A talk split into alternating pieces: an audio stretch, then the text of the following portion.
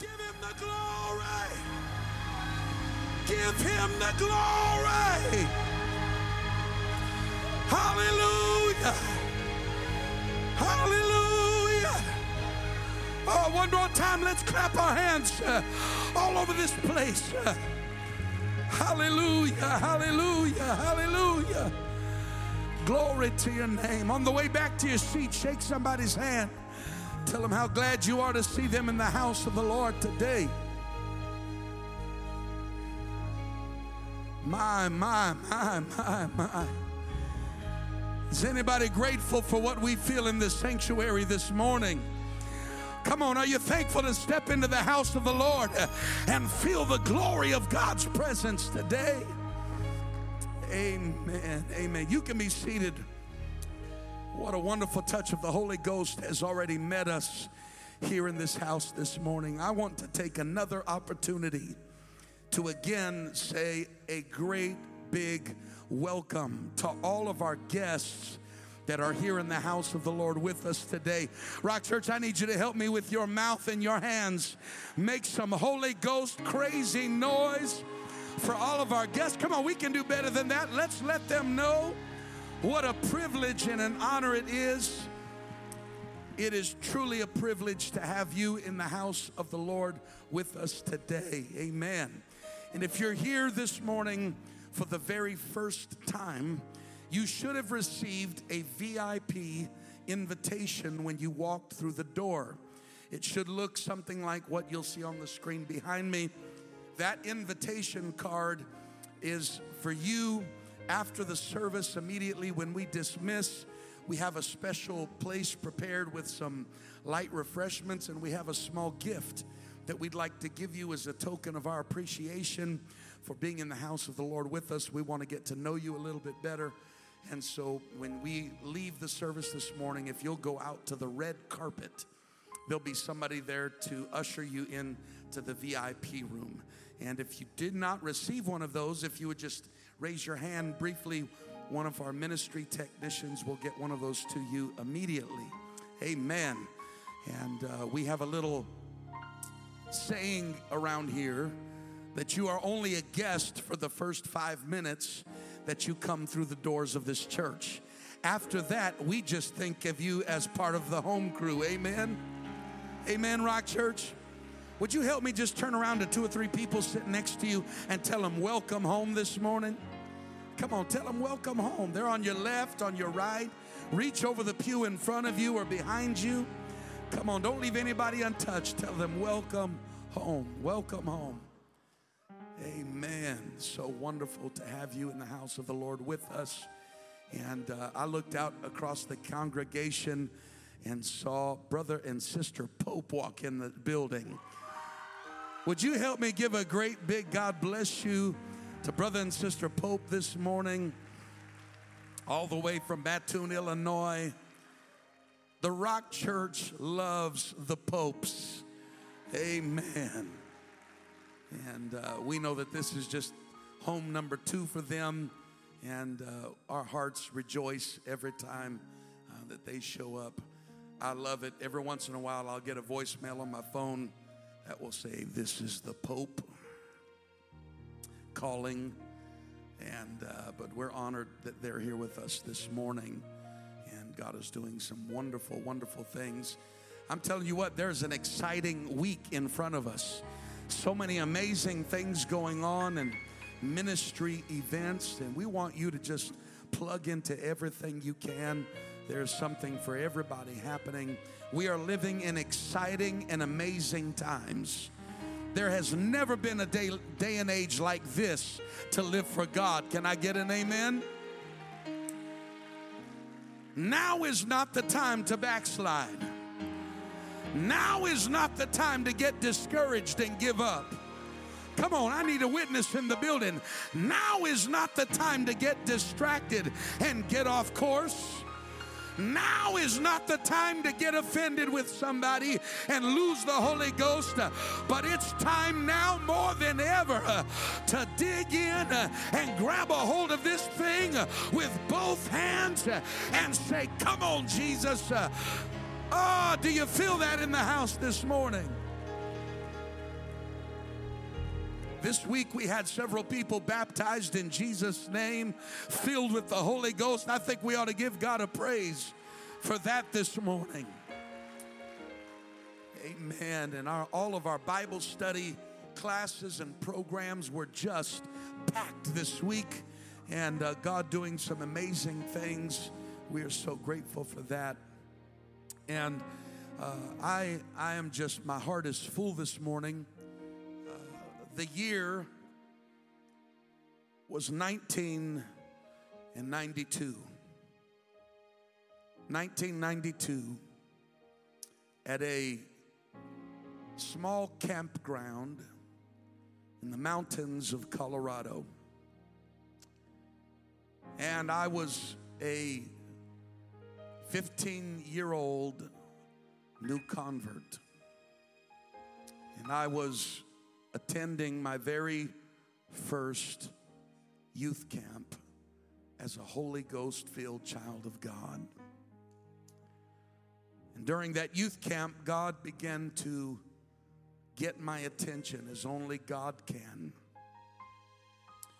And on one of the nights of that camp meeting, the camp evangelist began to preach his testimony.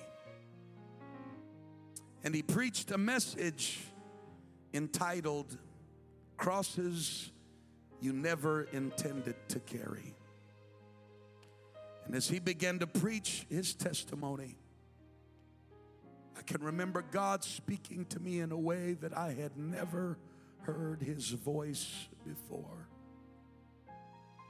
He began to preach that the struggles in your life are going to be the very things that God uses as a testimony and to use you for his glory.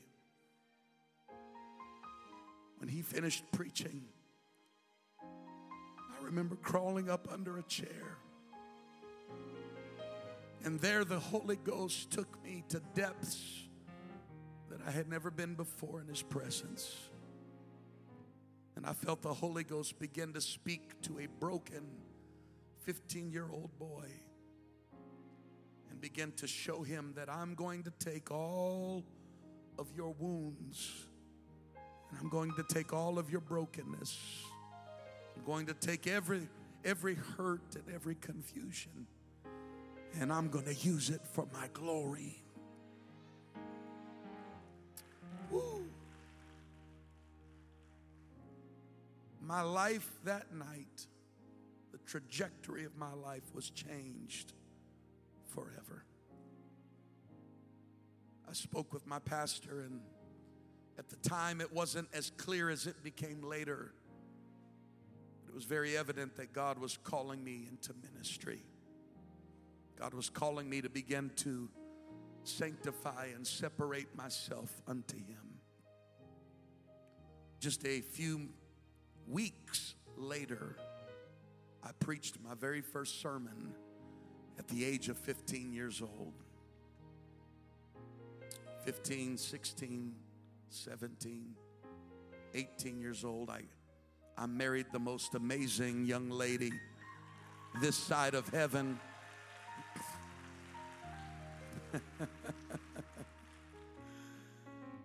Getting married at 18. Kids, don't try this at home. But it was God's way for us at that time. And now the year was 1996. I'd never forgot about that man or the message he preached or the indelible mark that was left in my life because of him. 1996, my wife and I drove all the way to Fresno, California for a conference. And all the way across a building of about 4,000 or 5,000 people, I'm guessing, I spotted a man that I recognized who was that camp evangelist. And now I'm a 19-year-old young teenage preacher. And I remember I didn't even know what to say. I was in such awe and admiration. I went to my pastor and I said, "Isn't that Isn't that B. J. Wilmoth? He said, yeah. And I began to remind my pastor. I said, you remember he was the one preaching at the...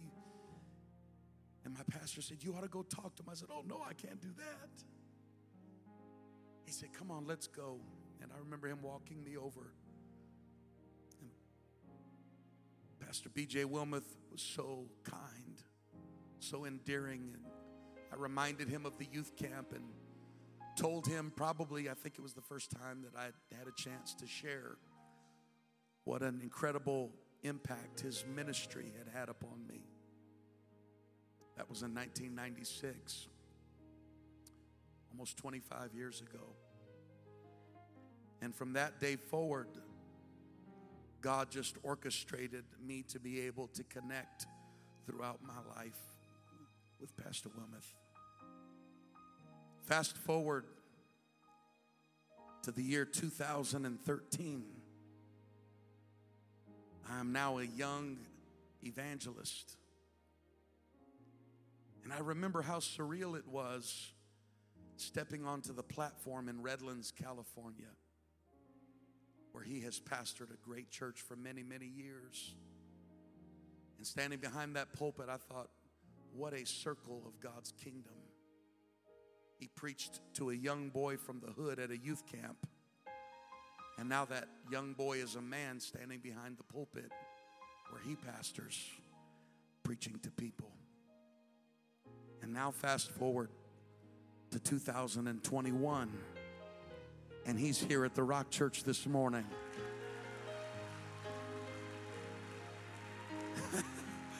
Would you help me put your hands together and give a great big Rock Church welcome today to Bishop and Lady Wilmoth, all the way from Redlands, California. Come on, help me show them some love this morning.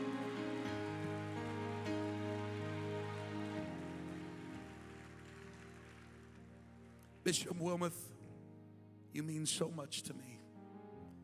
And I mean it when I tell you that this is a dream come true to have you and your precious wife here with us today. I love you so much more than you can imagine. And it is an honor to have you here standing behind this pulpit today. We want you to just follow the Holy Ghost. We're with you. Welcome to Fort Myers. Welcome to the Rock Church. We love you very much.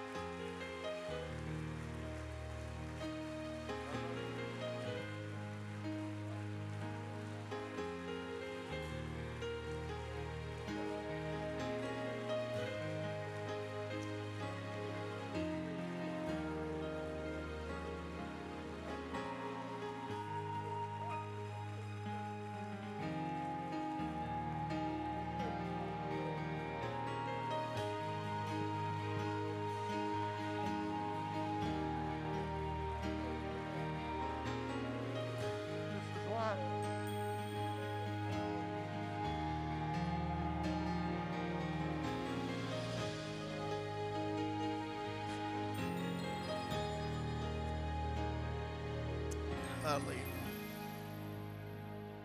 Hallelujah. Hallelujah. Hallelujah.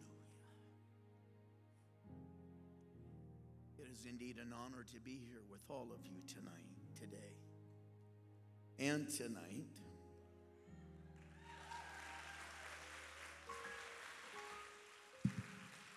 And I certainly love your pastor,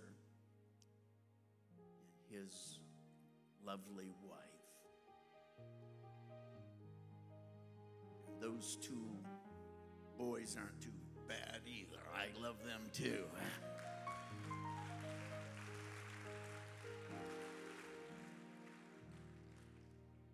And, you know, God has a way of taking us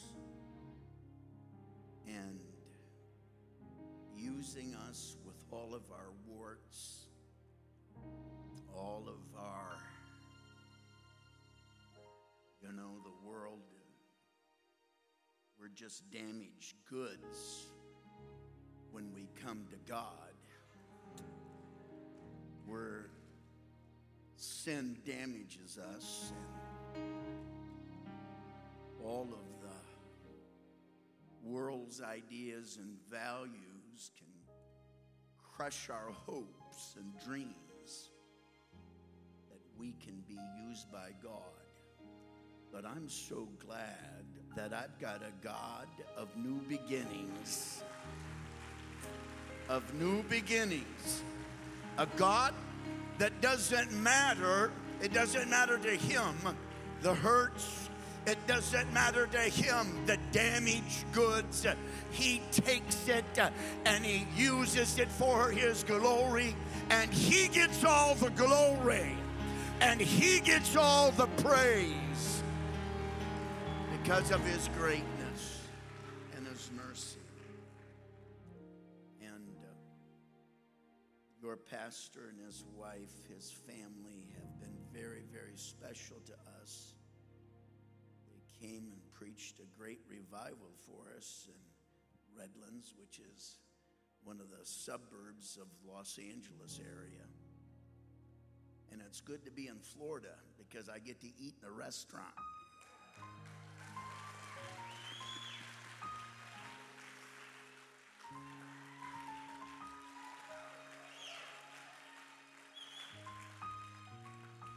LA, you only get to take out. And, it's just not the same. You know what I'm saying? Seems like the portions are smaller when you take out,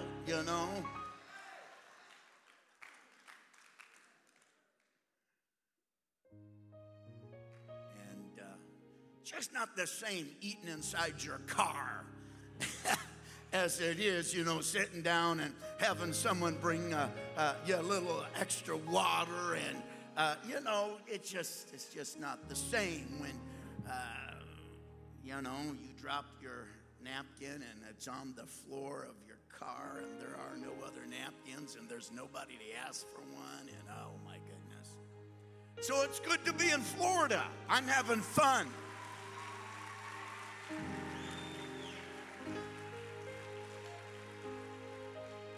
And as your pastor said, you are blessed with an incredible woman of God as your first lady.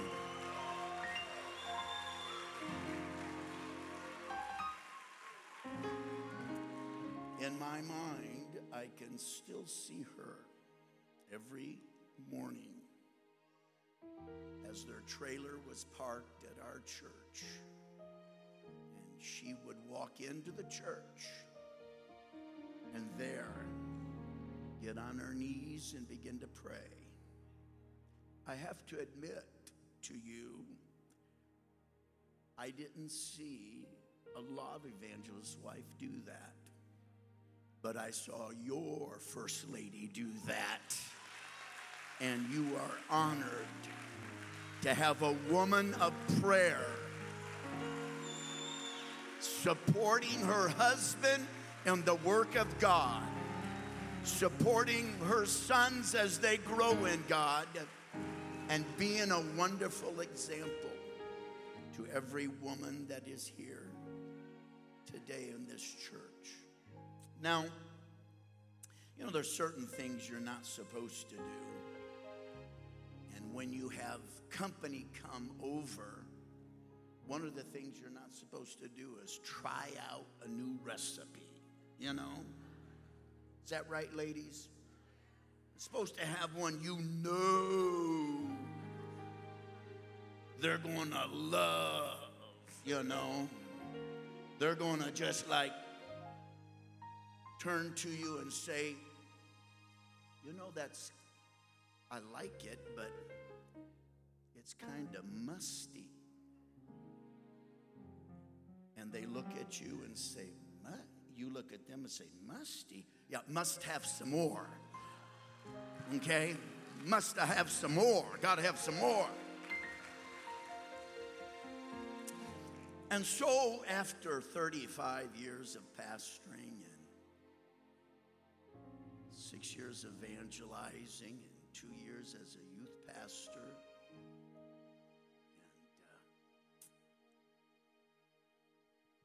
about 6 months as a bishop, I've got a lot of messages, a lot that I know they're good, you know. So I'm here, you're here, this is my first time. I guess I ought to be pulling one of those out.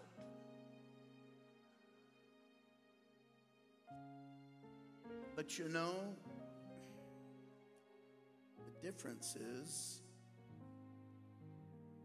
I got to follow the Lord.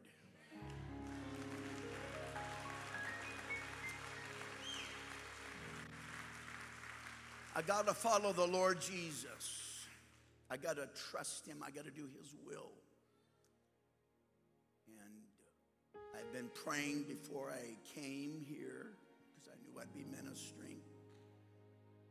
Then I prayed last night, prayed this morning, and felt the Lord put something on my heart this morning that I've never preached before. Because when I pray, I look and I think, you are the sheep of the pasture of the Lord. You are incredible, church. You're valuable to God.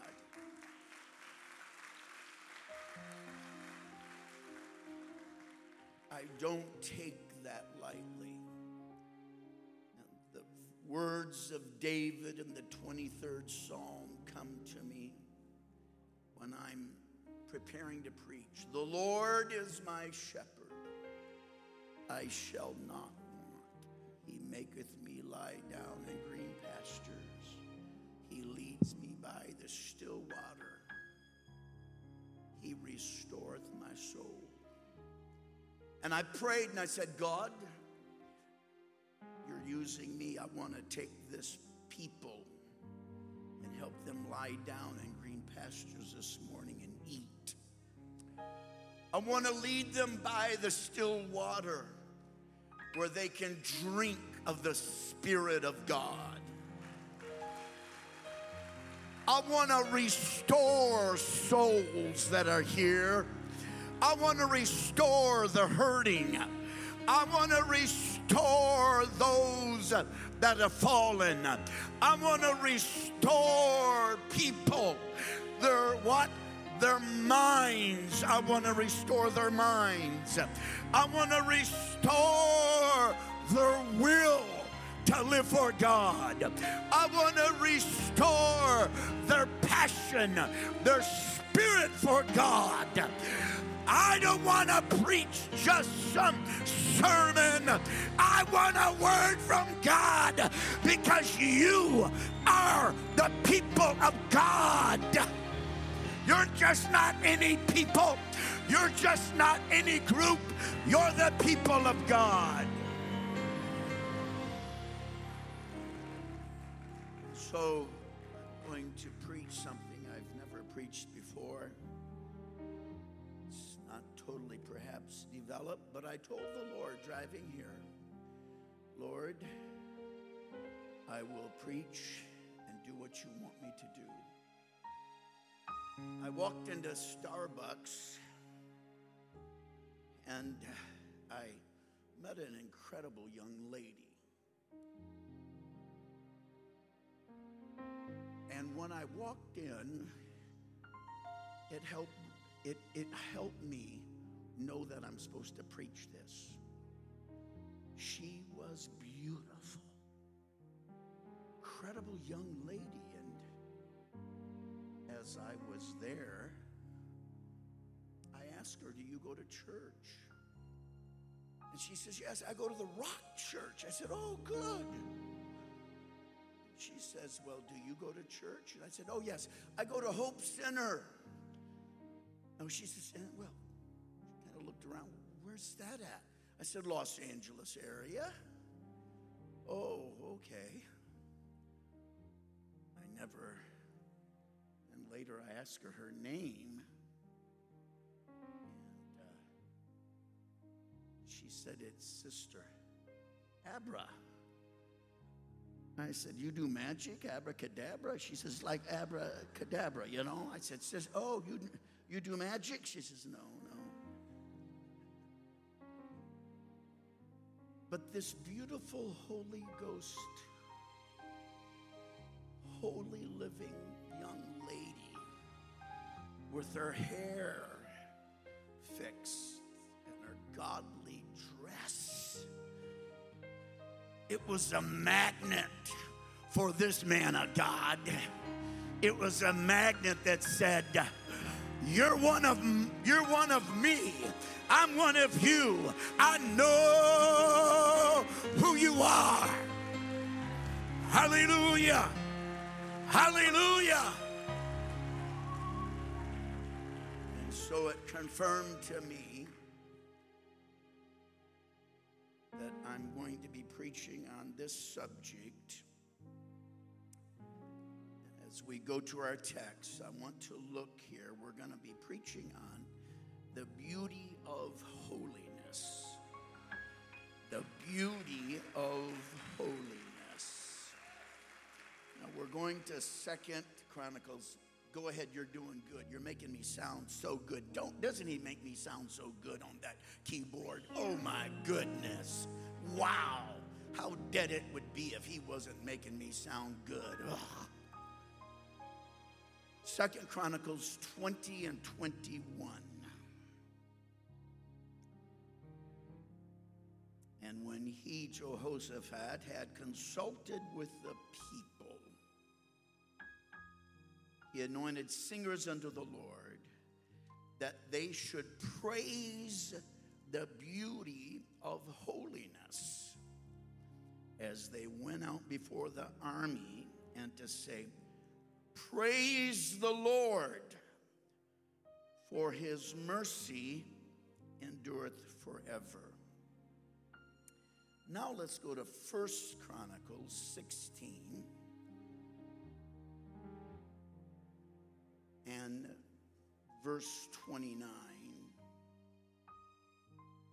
1 Chronicles 16 and 29. Give unto the Lord the glory due his name. Bring an offering and come before him. Worship the Lord in the beauty of holiness. I want you to notice. A couple of things. The first thing I want you to notice, that in our first text, that we read, it says that they should praise the beauty of holiness. That's interesting. And then in the second text, notice what they are to do. They're to worship the Lord in the beauty of holiness. Question is, are they one and the same? I mean, I understand the second one, where we are to worship the Lord in the beauty of holiness. I understand that what? The verb is worship. I understand the subject of that line is the Lord. And I see that the word in is a preposition. In the beauty that belongs, and notice the word of, it always shows possession.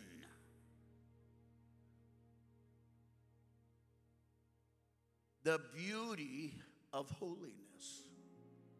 The beauty that is possessed of holiness. I get that. But now notice this first text. What? Anointed sings the Lord, that they should praise the beauty of holiness. Praise the beauty. The word the is the definite article. What that means is there's one. The car, not a car. If I say a car, that's the indefinite article that lets me know there's many cars. But when I say go to the car, it's one car. So notice here, it's the beauty. Praise the beauty of holiness. I want to look at this for a little bit today because I feel like the Lord's given me something here to help in the name of the Lord, all of you here. Would you right now just put your Bible down and do me one favor? The Word of God is already anointed. I've prayed that my lips would be anointed, my mind would be anointed, my tongue would be anointed. That's my responsibility. That's what I control. What you control, though, is your mind and heart. You need to pray for anointing to come to your mind and your heart today. And that's your responsibility right now, to begin to ask God, God, come to my mind. Anoint my mind to receive the Word of God. Anoint my heart, God, to something be placed down within, deep within me, that I would understand. Give me revelation today, God. Give me revelation today, I pray. I need your revelation. I need a word from you, God. I need you and your will. Help me today that your word, the seed, would be placed in my heart. I pray against the devil. I take authority over spirits. I take authority over the spirits that would try to get the Word of God out of the heart and minds of people. I pray that the Word would be multiplied. I pray that the seed of the Word of God would produce great things here today. I ask it in the name of Jesus. The name of Jesus. Hallelujah. God bless you. You may be seated. Thank you so much.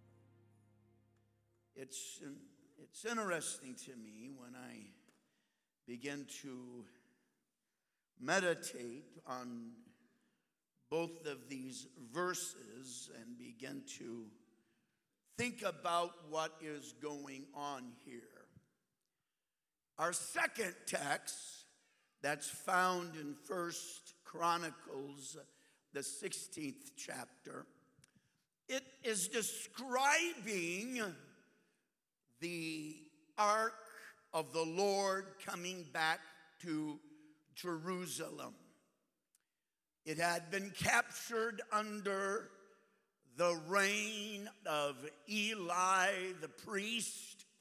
It had been in the territory of the Philistines for a number of months. They had experienced some health issues because of the ark of the Lord being there. They came up with the idea that perhaps these health issues are just circumstantial. They have nothing to do with this ark of the Lord of Israel. And so they decided to take and make a test. They took and put the ark on a new cart, and they put two mother cow in front to be able to pull that ark. These two mother cow had newborn calves. And the natural instinct of those, that mother, was to stay close to those new calves. And yet, here the Philistines were going to now just put those two mothers there on the cart. They were going to let it go. If that cart was pulled by those cows and they would go to Israel, they would know that Israel, their God, had been the one that had brought this sickness. But if those cows would meander and go over to their two little calves, they would know that's the natural result of what? It's just life, because it's so natural for those two mother cows to go where their calves are at. And so they let them go. When they did, they began to make their way towards Israel. All of a sudden, the basic nature of those animals were not controlled by their instinct, but it was the hand of God that began to come down and take control of their nature and begin to lead them to the land of Israel.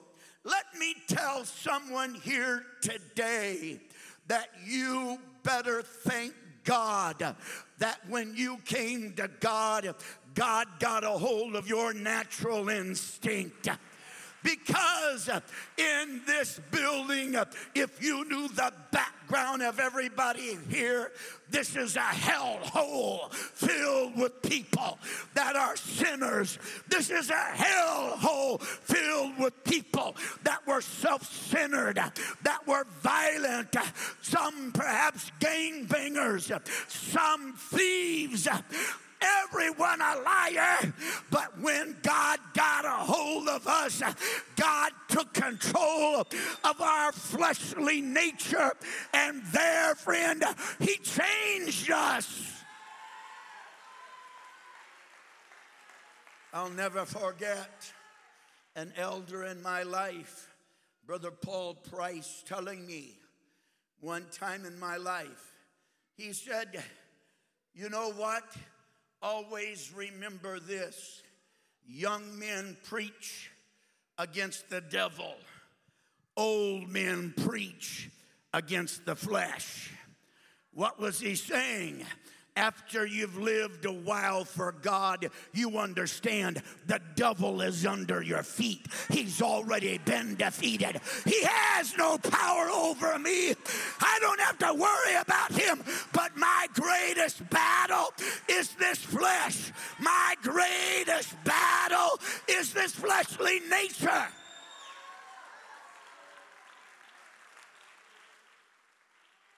Yeah.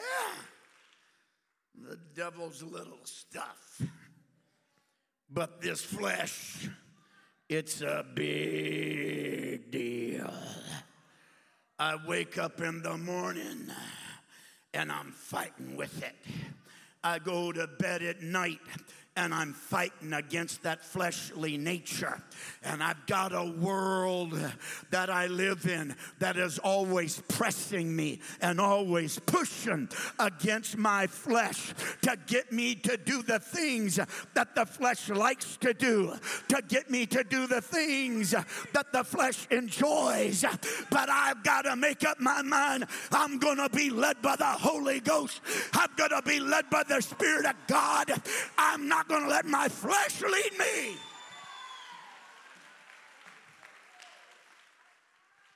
And so this ark ends up, and it resides for about 25 years in the house of an Israelite. Saul is not interested in bringing the ark back to Jerusalem. He has no desire, in fact, to bring it back to Shiloh. It's not even important to him. The ark, the presence of God, the power of God. But now, David is king, and it is supreme in his life. He is a man whose heart is after God. He is a man that will tell us, I would rather be in the courts of my God than dwell in the house of the wicked. One thing have I desired. I just want to be with God. I want to be around God. And he's thinking, I got to get the ark back to Jerusalem. I've got to get it to Jerusalem. That's where it really needs to be, because we need the power of God. We need the presence of God to lead this nation. I'm here to tell you, America needs the power of God, the presence of God to lead this nation.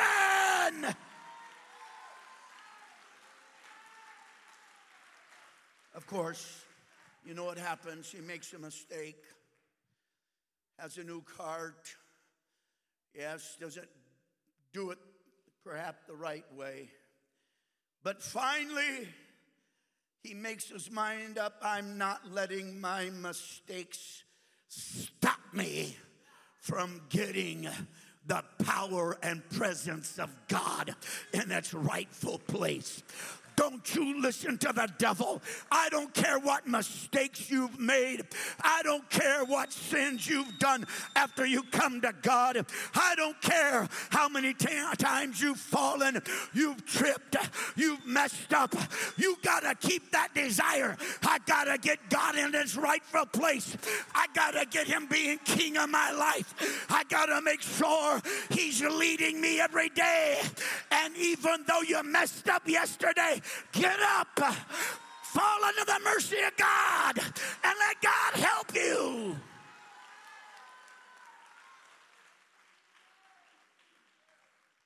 And so our text here in 1 Chronicles, he's bringing it back. And as he does, he is singing this song that we are taking our text out of.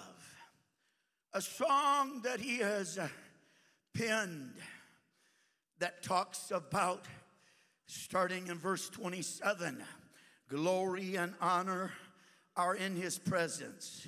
Strength and gladness are in his place. Give unto the Lord, ye kindreds of the people. Give unto the Lord glory and strength. Give unto the Lord the glory due unto his name. Oh. Woo! I want you to know that what? The name of the Lord is what save me. Neither is there salvation in any other, for there's none other name under heaven given among men whereby I must be saved. It was the name of Jesus Christ. It was the name of the Lord. His name is due all praise. His name is due all glory. His name. How did I get it? Because I was baptized in the name of Jesus Christ for the remission of sins. It was his name that changed me.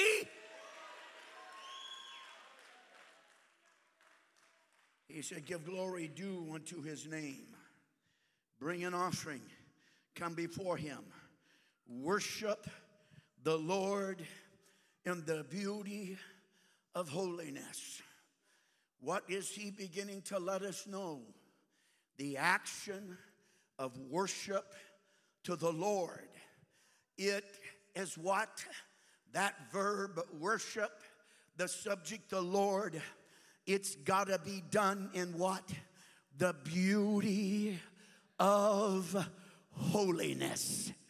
I've got to do it in the beauty of holiness. All of a sudden, I begin to understand that that God, He looks and He wants worship and He wants it in holiness. And when I worship Him in holiness, it's beautiful to Him. It's beautiful to Him. You say, what do I need to do? I need to get down on my knees and get rid of all sin. I need to get down on my knees and confess my sins. It's only when I get rid of all of the junk, all of the muck and the mire, all of the things that I've done with my hands, all the thoughts that I've had that were ungodly. It's when I get rid of them. Now I'm going to worship the Lord in the beauty of holiness. All of a sudden, what? I take on His holiness. How do you get God's holiness? You get it through the blood of Jesus Christ. You get it through the blood of Jesus Christ. It's only the blood that will make you holy.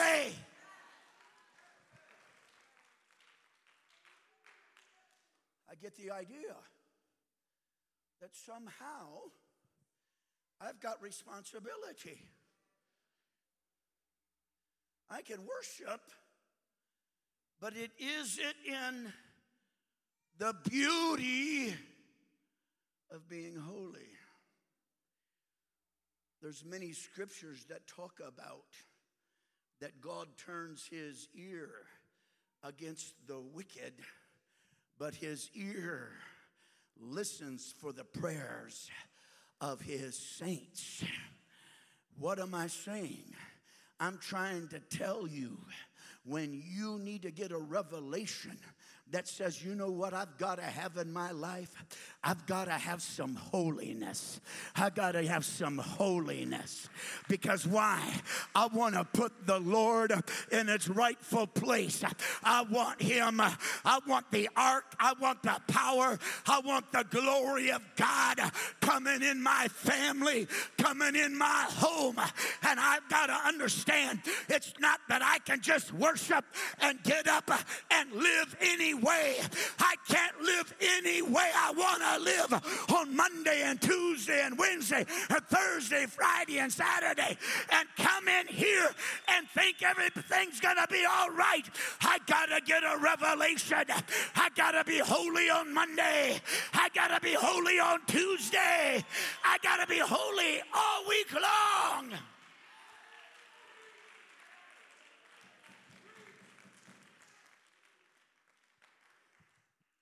Wow, I got 7 grandkids. Woo! You should have felt the pressure that my wife and I were under when my grandkids heard, we're going to The Rock with Brother Randy Williams. Those 14, 13, 12-year-olds, those 5 of them cousins, Nani, we got to go with you. We got to go to The Rock, yeah, because we want to rock and roll, yeah. Oh, we got to get there. Let me tell you, just like certain churches were known throughout the ancient world, when Paul wrote the church to Philippi, Thessalonica, he said, your reputation is known throughout all of Macedonia and Achaia. Your reputation is there. It's known everywhere. The Rock has got a reputation of being a one God, apostolic, tongue talking, Jesus name living church. It's got a reputation of being a worshiping church. It's got a reputation of a congregation that's behind their pastor, that lifts up his hand. Your reputation is spoken of throughout what? Throughout North North America, but you got a responsibility. You got to keep on making sure when we worship God, when we sing to the Lord, it's got to be in the beauty of holiness. It's got to be that He's number one.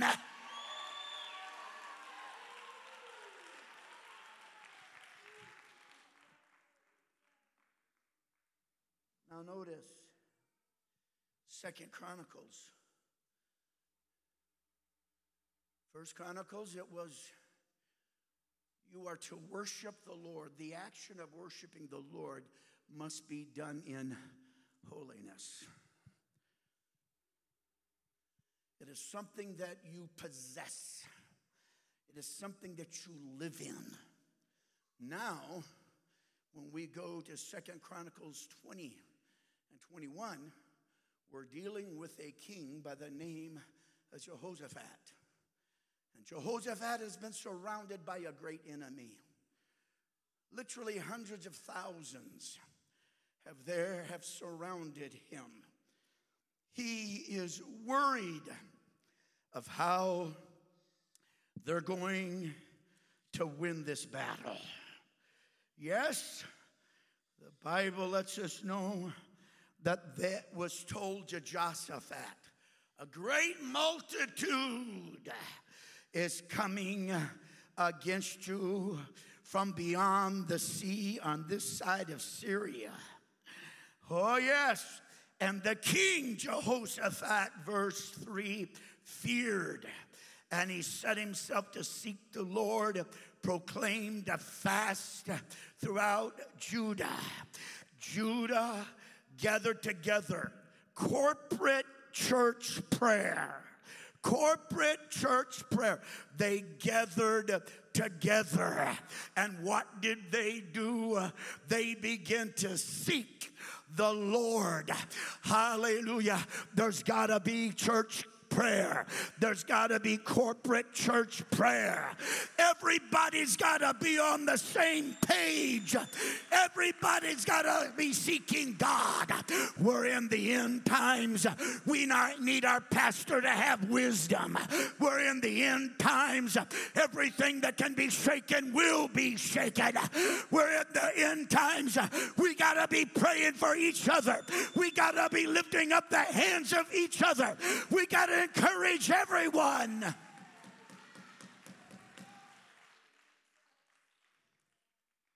And what happens? He stands, and the Lord begins to speak to him. And he reminds the Lord that before we ever got to this land, you drove out the enemy. Before you ever gave Abraham seed, you said we were his friend forever. And what? Now I want you to understand, we need your help. We need your power. And Judah stood before the Lord with their little ones, their wives and their children. And what happened? All of a sudden, the word of God came down, and that word came to Jehoshaphat, and now they had some instructions. He did what? Verse 21, when he consulted with the people, he appointed singers unto the Lord that they should praise the beauty of holiness as they went out before the army and say, praise the Lord, for his mercy endureth forever. Notice, now it's to praise the beauty of holiness. Look at the rest of it. And what? And to say, praise the Lord, for his mercy endureth forever. You've got to understand, the church has got to realize what is the beauty of holiness. It's God himself, because he's the very source of all holiness. He's the very source. You need to thank God for his mercy. You need to thank God for his faithfulness. You need to praise God. He's never left you. He's always been with you. You got to learn to praise him, that he's my hope. He's my rock. He's my salvation. You got to learn to praise him.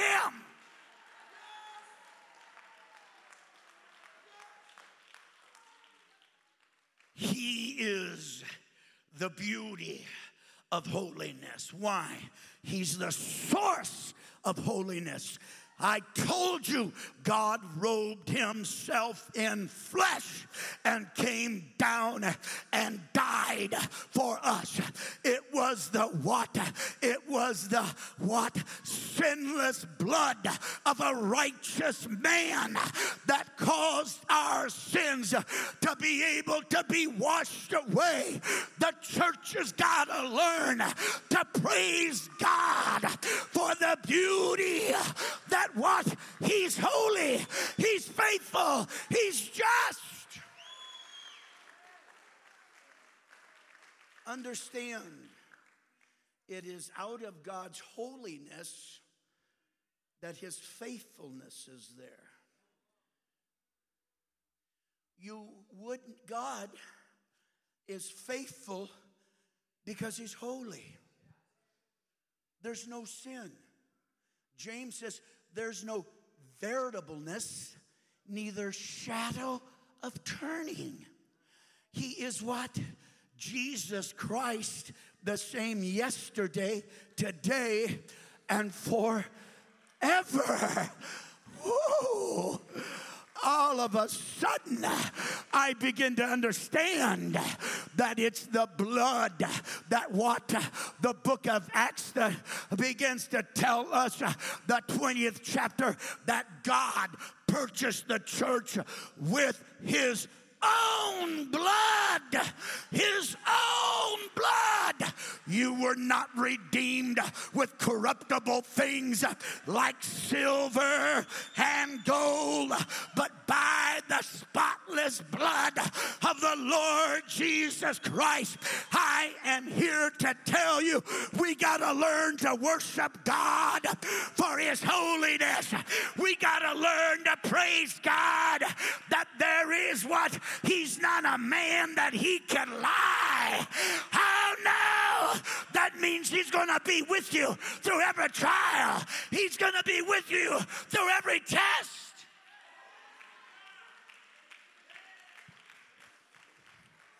His holiness is the source of his faithfulness. I'm glad I got a holy God.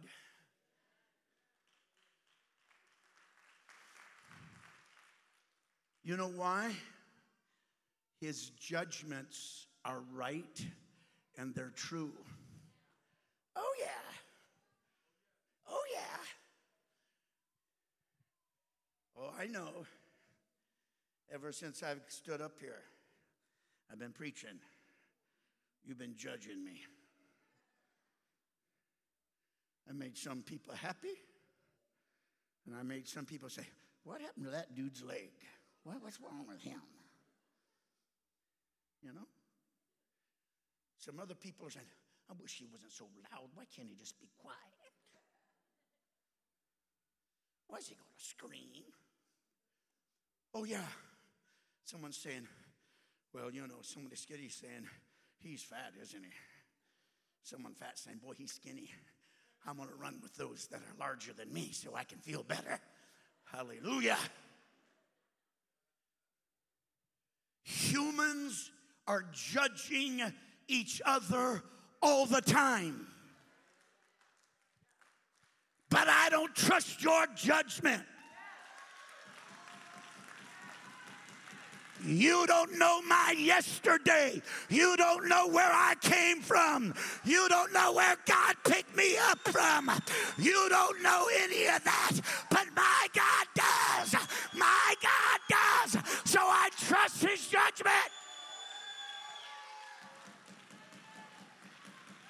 I trust his judgment. He knows the end from the beginning. He's the Alpha. He's the Omega. He knows it all. You don't. But, buddy, can we sit in that seat of judgment and make a lot of declarations? Bring me one of those chairs over here real quick. Oh, yeah. We can sit there. See, I told you I was fat. Couldn't get it over there, could I?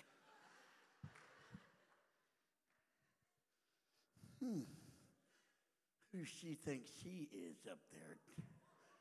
Well, I remember. It was 4 years ago. Yeah, I remember what she used to do. Yeah, she used to, you know, she used to walk the streets. Right? I know what she used to do. Oh, yeah. Oh, yeah. Her? Yeah. I heard she used to pole dance a little bit. Yeah. Oh, yeah. Him? I remember seeing him, yeah. My brother told me he was snorting that line. I knew it, yeah. And now he's up here worshiping. He's in the choir? Oh, my goodness. There's no way. But let me tell you, I got a God that knows that I've repented.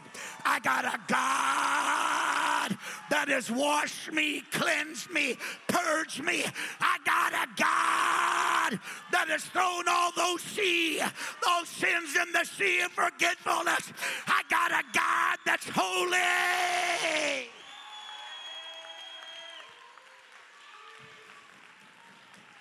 You might know my actions, but he looks deeper. He knows my motives of what's going on.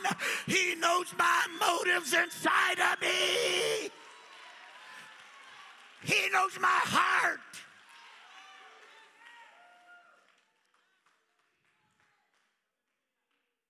Yeah. So that's the reason why, Brother Judah, that I want to praise the Lord for his mercy. His mercy endureth forever. It's from everlasting to everlasting. I want to praise the Lord for his mercy because his mercy gives me hope. His mercy gives me strength. His mercy helps me.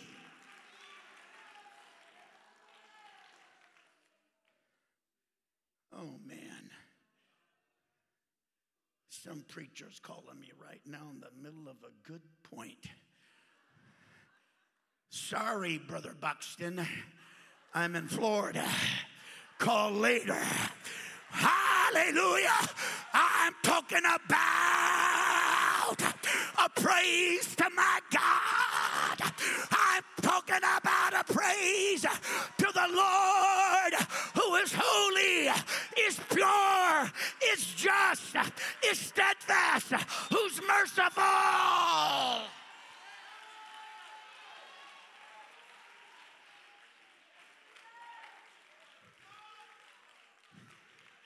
Does anybody think the beauty that holiness looks good upon God? Does anybody think that what? Mercy looks good on God? You see, when we talk about appearance, we're talking about clothes. And we always say the clothes make the man. Oh, yes. But I'm here to tell you, I think holiness looks good on my God. I think it looks so good that he is faithful. He is just. He is merciful. I need his mercy every day. I'm going to need it tomorrow. I'm going to need it a week from now. It looks good upon him. It looks good upon him. Yeah. You better make it happen, buddy. That's all I know. Okay? Don't give me any of this wishy-washy stuff now. What am I saying? I'm trying to let you know the beauty of holiness.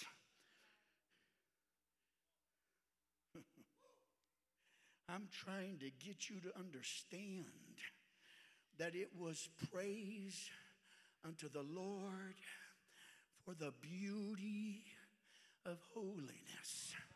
What was Jehoshaphat saying? Oh, yes. We have got the Lord on our side. There might be 100,000 enemy that is against us. Every tribe from Syria might have came, but understand this one thing. I'm going to praise my God because he's faithful, he's holy, he's always there, he's never going to let you down. It looks good on him.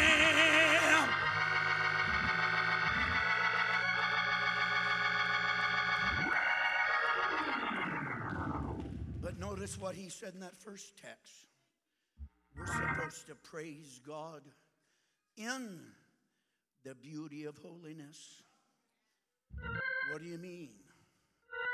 You know what that's telling me?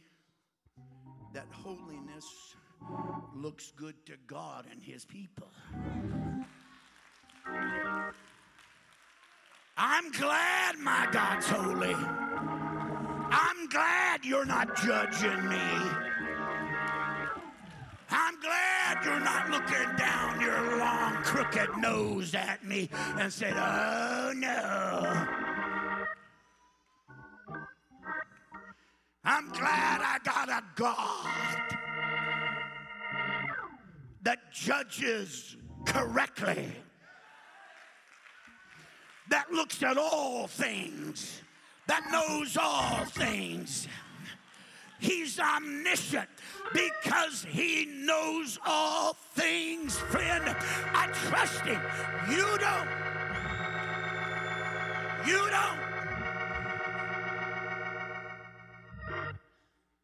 don't. Guess what? But as much as I am so glad that my God is holy, you know what he's wanting? He's wanting me to be holy. He's looking down at me, Brother Judah, and he's wanting me to be holy. He says, there's some beauty in my people when I see holiness in them. The beauty of holiness. Because when you are holy, you are like him. You are like him. You're putting on his image of holiness.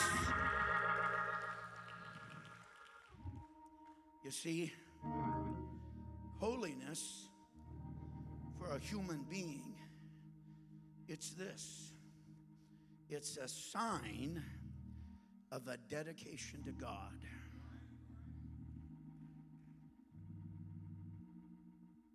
Holiness to God for his people, it's a sign that God's dedicated to us. Holiness. When his people are holy, you know what that's saying?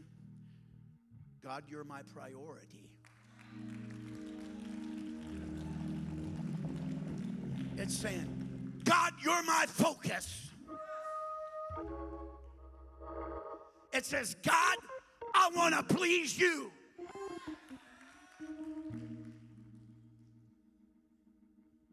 You know,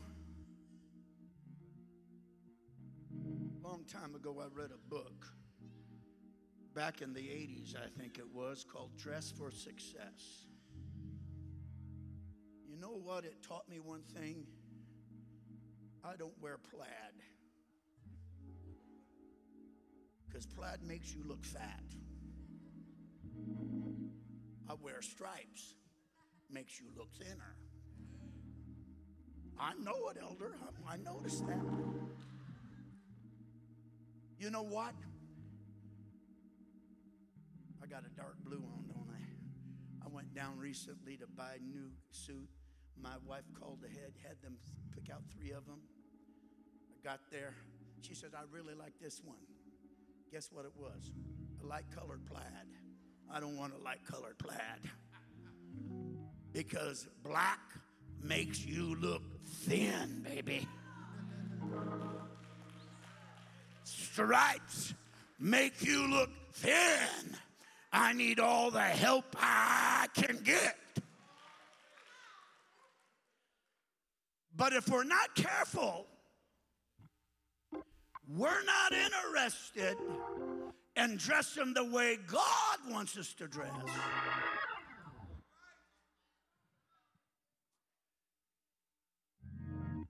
We're wanting to dress, well, you know, I want to dress, that looks pretty good in that Vogue, that look, I like that, But I wonder what I'd look like in that. Woo! Let me tell you, honey, your legs are too fat to wear that short dress.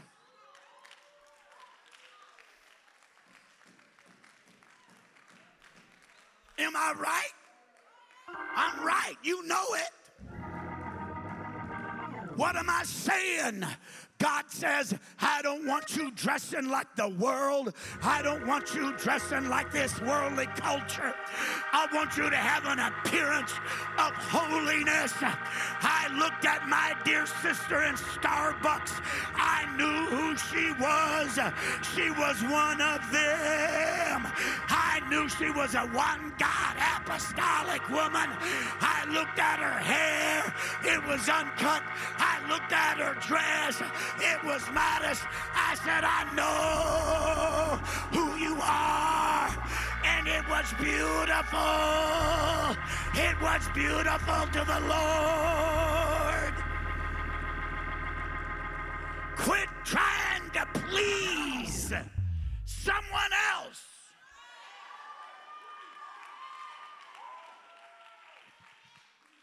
You know, they said men are really competitive. I don't know if they are or not. Not like women.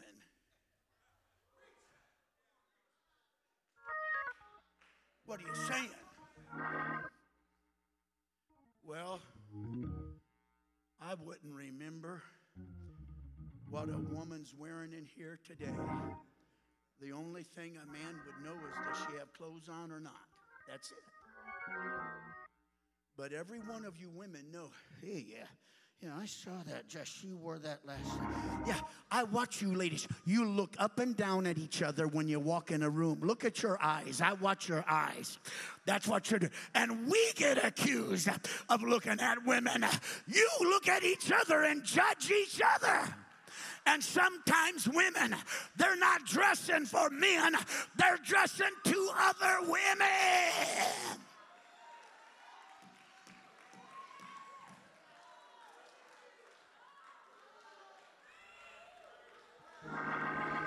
They're judging each other. They're judging each other's hair.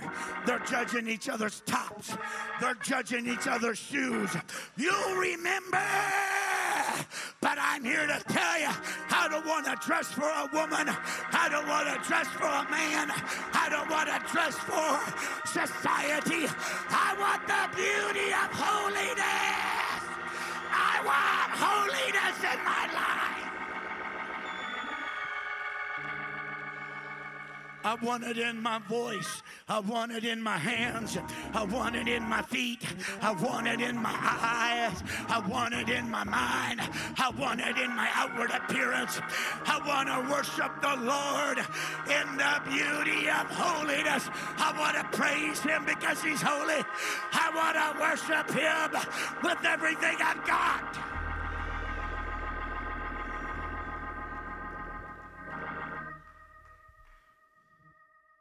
You see, you got to understand.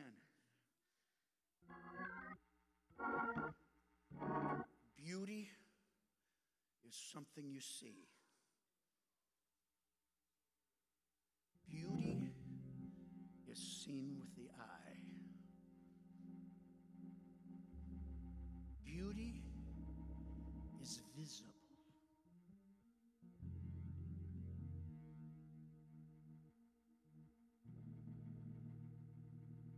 about that for a second.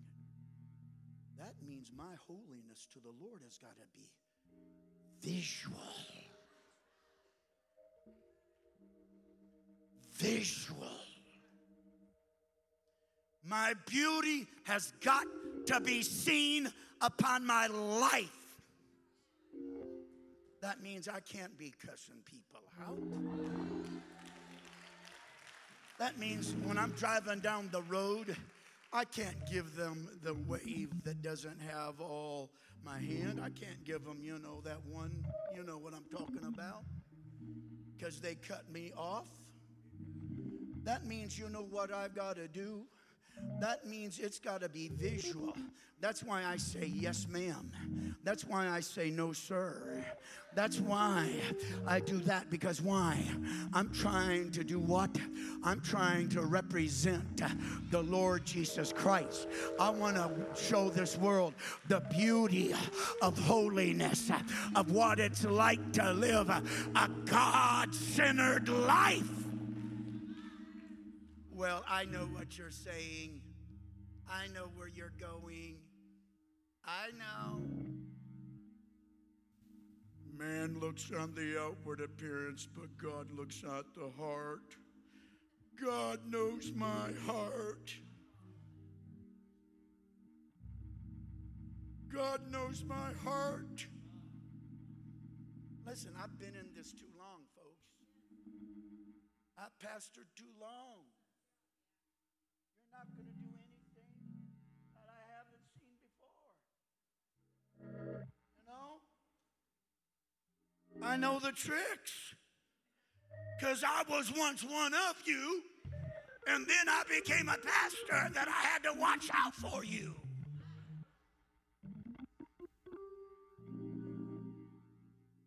God knows my heart.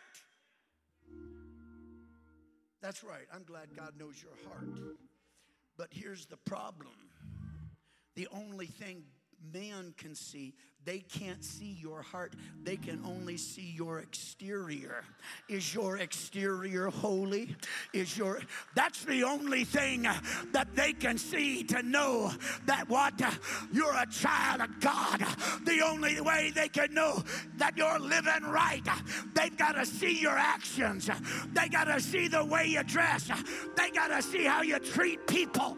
They got to see how you act.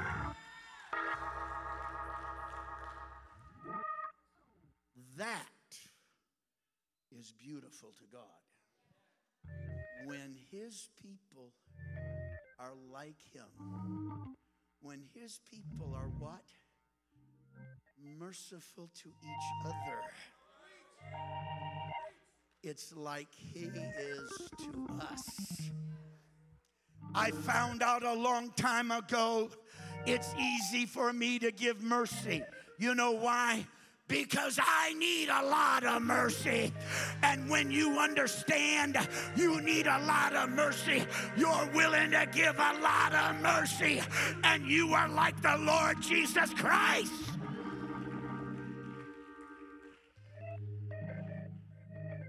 That's beautiful to the Lord when he sees you give mercy to someone else that's done you wrong. Because why? All over this world, there are people that do him wrong all the time, and he forgives them, and he's long-suffering to them.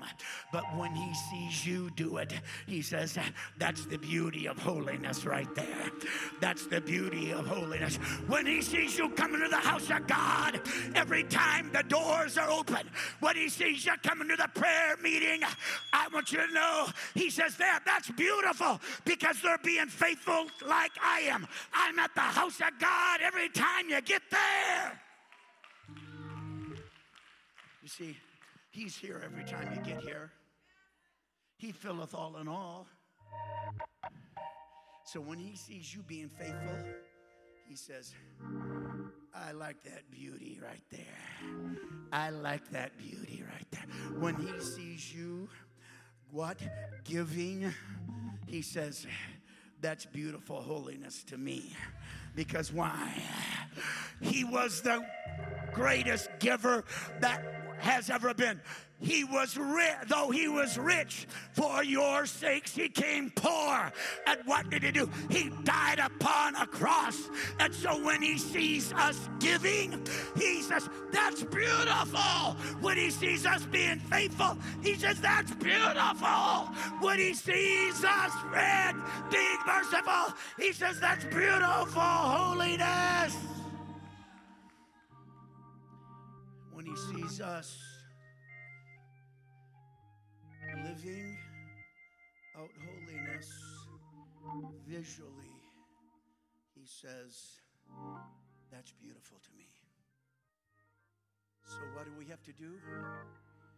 We have to say, I'm going to worship you because you are so holy, God. You are so good. What would I do without you, Lord? What would I do without your faithfulness? You're there every morning, God. You're there every nighttime, God. Every time I go through the water, you're there. Every time I go through the fire, you are there. Every time, God, I gotta go through the valley, you are there. You're so faithful. You're not fickle. You're not up and down. You're not in and out. You're always the same. I can always depend upon you. Thank you for being holy, God. And now I'm gonna live out your holiness in this world down here. I'm gonna live it out with everything I've got. Stand with me. My challenge is today, it's not a challenge to God for you to be more holy, but it's a challenge to the church and to every guest here today. You got to make up in your mind that I am going to worship the Lord in the beauty of holiness, in the beauty of being righteous before him, in the beauty of being faithful to him. I want you right now to stand with me and come to this front. I want you right now to begin to raise your hands. I want you to begin to say, God, give me a revelation today. Give me a revelation right now. Open up my eyes, God. Open up, is my appearance right? God, is my actions right? I want to be holy before you, God. I want to be holy before you, God. I want to be holy before you, God. Hallelujah, hallelujah, hallelujah. I want you to begin to ask the Lord, God, come on, church.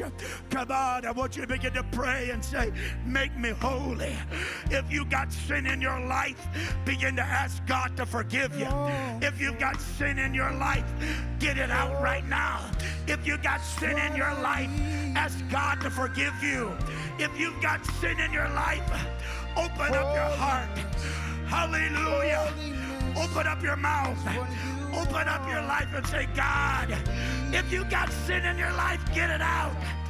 If you got aught in your life, get it out. Get it out right now. Get it out right now. Get it out right now. Holiness, what I love. Oh, God. Somebody needs to repent. Someone needs to repent. Someone needs to repent right now. God, forgive me. Open up your mouth. Open up your heart. Begin to ask God right now, right now. Clean